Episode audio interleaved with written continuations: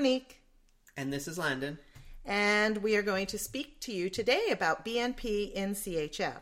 Now, as you've heard before, that we've often said that we get our ideas for podcasts in topics that we're either interested in or something that has come up. Or more often, Yeah, it's often something we know nothing about. Exactly.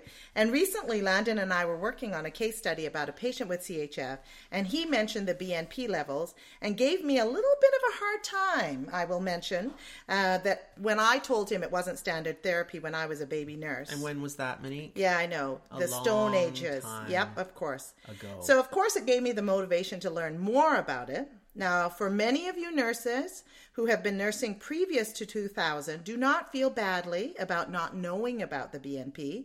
It was only discovered about 15 years ago and really not put in practice until about 10 years ago. And I was a nurse before 2000, so Whatever. It's not fair that I make myself sound too young. It is true. It has, though, emerged as an important biomarker with an established role in diagnosing CHF. There are also studies going on currently looking at possibly using this biomarker in uh, MIs and right sided heart failure and an acute pulmonary embolism.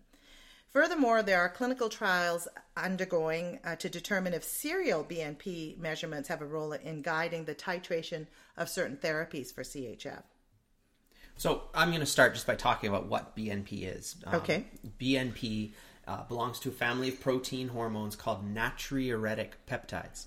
Can you say that three times fast? Natriuretic peptides. Peptides. Okay. Times three. Fast. Each member of the group of these um, hormone pro- protein hormones is produced by a different part of the circulatory system, and these natriuretic peptides have an important role in regulating circulation. They act on blood vessels, causing them to dilate or get wider. Uh, they also work on the kidneys, causing them to excrete more salt and water, and the net effect is to promote urine excretion, relax blood vessels, lower blood pressure, and reduce the heart's workload. They are part of the body's natural defense mechanisms designed to protect the heart from stress, and they surge into action when they're needed most, and that's when the heart is having trouble. Yeah. And so it's it's kind of a defense mechanism for the heart. So logic would say if the heart is needing this defense mechanism, the level will be higher. That's Certainly. the, the basics of that. Yeah. So BNP stands for brain natriuretic peptide or it's also called B type natriuretic peptide. And so you'll hear it called either one of them. And a, a BNP test measures the amount of BNP hormone in your blood. It's rocket science, Monique. I know. Yeah, I It's- know. It's, really hard. Uh, so BNP is made by your heart and shows how well your heart is working.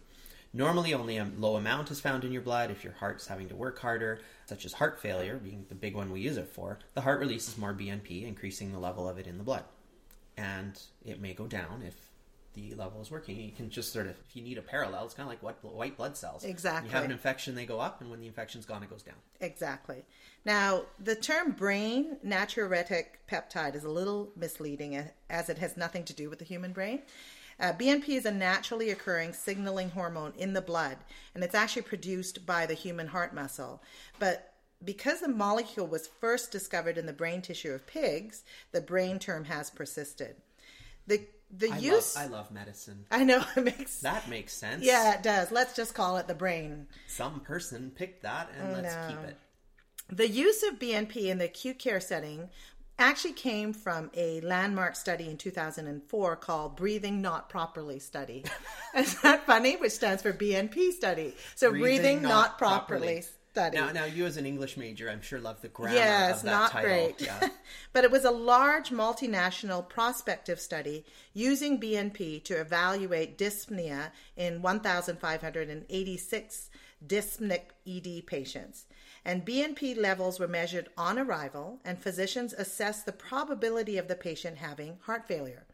Two cardiologists, blinded to the BNP level, reviewed all data after hospitalization to produce a gold standard clinical diagnosis.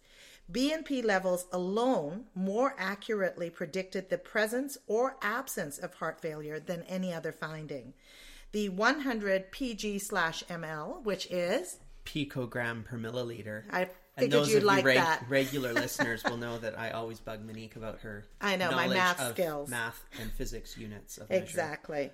But the 100 uh, picograms per milliliter cut point had a 90% sensitivity and a 76 specificity for heart failure diagnosis. And those of you guys who just shut down because you remembered that from stats classes that you wanted to forget, that's good. Yeah, it's very good.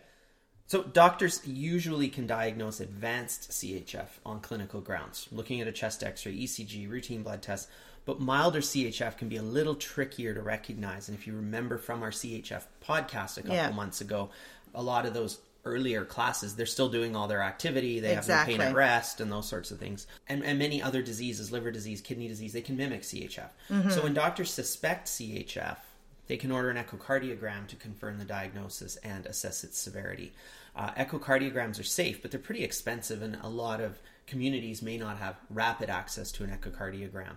And so while the BNP will never replace echocardiography because it doesn't tell you everything, everything that it needs, yeah, it does help us keep echoes for patients who really need, it. need it. it. Absolutely, especially when they're having to come from a huge community or huge commute, that right. sort of thing, right? So, so when BNP is used to one check for heart failure, but will also indicate how severe the heart failure is and then also can respond uh, check the response to treatment for heart failure. So in, instead of doing echoes on these people to see mm-hmm. how you're mm-hmm. doing, you can kind of monitor this BNP level. However, it won't replace the echo, but it no. may indicate one is needed or one isn't needed. Exactly, or how often it's needed. The BNP tests or results can be confusing because just about anything that triggers stress in the heart can increase this level. If a patient has an elevated BNP, it doesn't really tell us why. An increased BNP does all does not always signify heart failure, and the physician may need to do some further investigations. Now, there are some common reasons for increased BNP levels, and Landon already alluded to them, but let me speak about them specifically. So they could include high blood pressure, lung infections such as pneumonia, asthma attacks, any kind of medicine that causes water or sodium retention, kidney dysfunction, recent heart attack, sleep apnea, and heart failure. So then, how do we interpret these BNP results since many factors can elevate BNP? It's, it's almost kind of going back to the D dimer thing, I right? Know. A positive D dimer could mean a thousand things, right? Um, now, many experts agree it's perhaps more appropriate to use two cutoff values in assessing BNP level a lower value that reliably excludes heart failure, and a higher value that actively, sorry, accurately confirms heart failure. So, a BNP value of less than 100 picograms per milliliter essentially rules out heart failure, whereas values greater than 400 picograms per milliliter indicate a 95% likelihood of heart failure. It's kind of like those other things can't cause it to get that high. Yeah but values between 100 and 400 picograms per milliliter warrant further investigation. So an accepted and a suggested normal range for PNP is BNP is way below that 0.5 to 30 picograms per milliliter. So higher BNP levels do indicate a more serious disease process at work and are less likely to be caused by those other conditions as I as I said before. So in effect heart experiences higher pressure because of the backup of residual volume in the heart BNP blood levels increase. The higher the BNP, the worse the heart failure. And in recent studies, patients who had an elevated level of BNP had a higher risk of death and illness from heart failure. It makes sense. It does, right? doesn't it? Total yeah. sense. In CHF, the heart, let's just kind of talk a little bit about specifically how that really um, I guess, the pathophysiology of all of this. And in CHF, the heart chambers are dilated or, or, enlarged, and the heart muscle cells are stretched as the chambers swell with extra blood that can't be pumped out efficiently. That stretched muscle cells produce extra BNP, which pours into the bloodstream. So that's why it's very helpful in diagnosis, diagnosing CHF. A normal BNP level is about 98% accurate in ruling out the diagnosis, freeing us to hunt for other conditions that might be causing shortness of breath or fluid retention. BNP is very helpful in determining the outlook for patients with CHF. In general, the higher the level, the worse it is. Finally, BNP is very helpful in guiding the treatment of CHF. Effective therapy reduces the back of, of blood in the heart, the heart chambers get smaller, and as the muscle cells recover from being stretched, they produce less BNP. Therefore, we can determine that the treatment or therapy is working. Excellent. So, in summary, uh, all patients who present to the ED complaining of shortness of breath and or bilateral leg swelling could have a BNP test done to rule out CHF. I don't think at this point it would be wise to put this in your standard I order this on No. everyone when they walk through the door thing because there's there is that middle range of oh I wish you hadn't found this mildly elevated yeah. level maybe from high blood pressure. So definitely include your physician in this decision uh, or NP um, so if the BNP level is normal patient doesn't have CHF you need to look for something else for their shortness of breath or bilateral lower leg swelling. Uh, but if it's higher, then it can indicate severity of disease and how bad it's, uh, and, and it, it is tied to outcome. So finally, BNP can use to guide treatment of CHF as well. If we see it going down over time, we know the therapy is working, and if it's staying the same, then it's uh, not working. Exactly. So I kind of want to do a little quick word of caution before we kind of close this up because as in any tests where there are numbers involved, I think you need to understand that any test that you do need to collaborate with the history and the physical exam.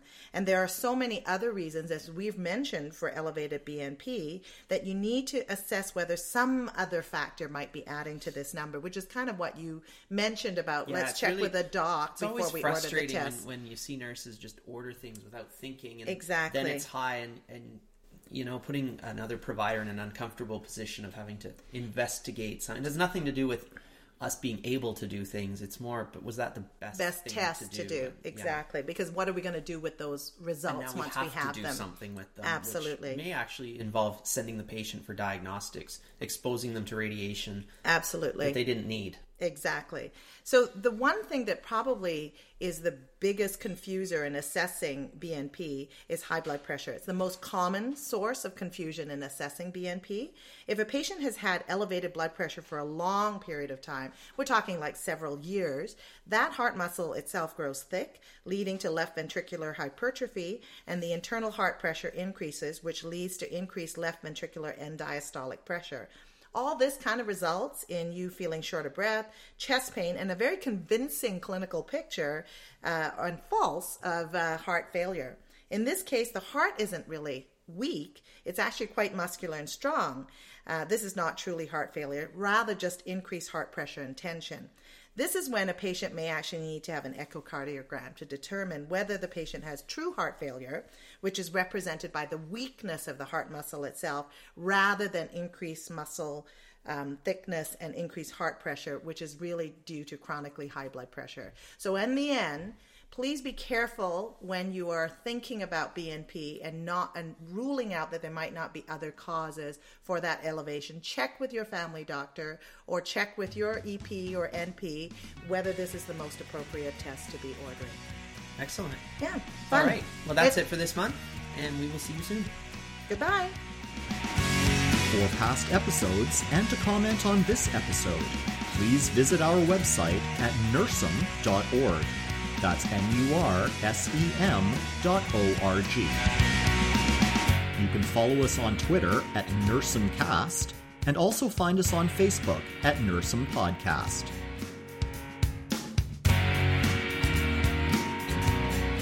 We look forward to your comments and suggestions for future episodes. Remember, before incorporating anything new into your work, ensure you are supported by your own scope of practice, workplace policies, and your own knowledge and comfort. The Nursem podcast is brought to you by PRN Education. www.prneducation.ca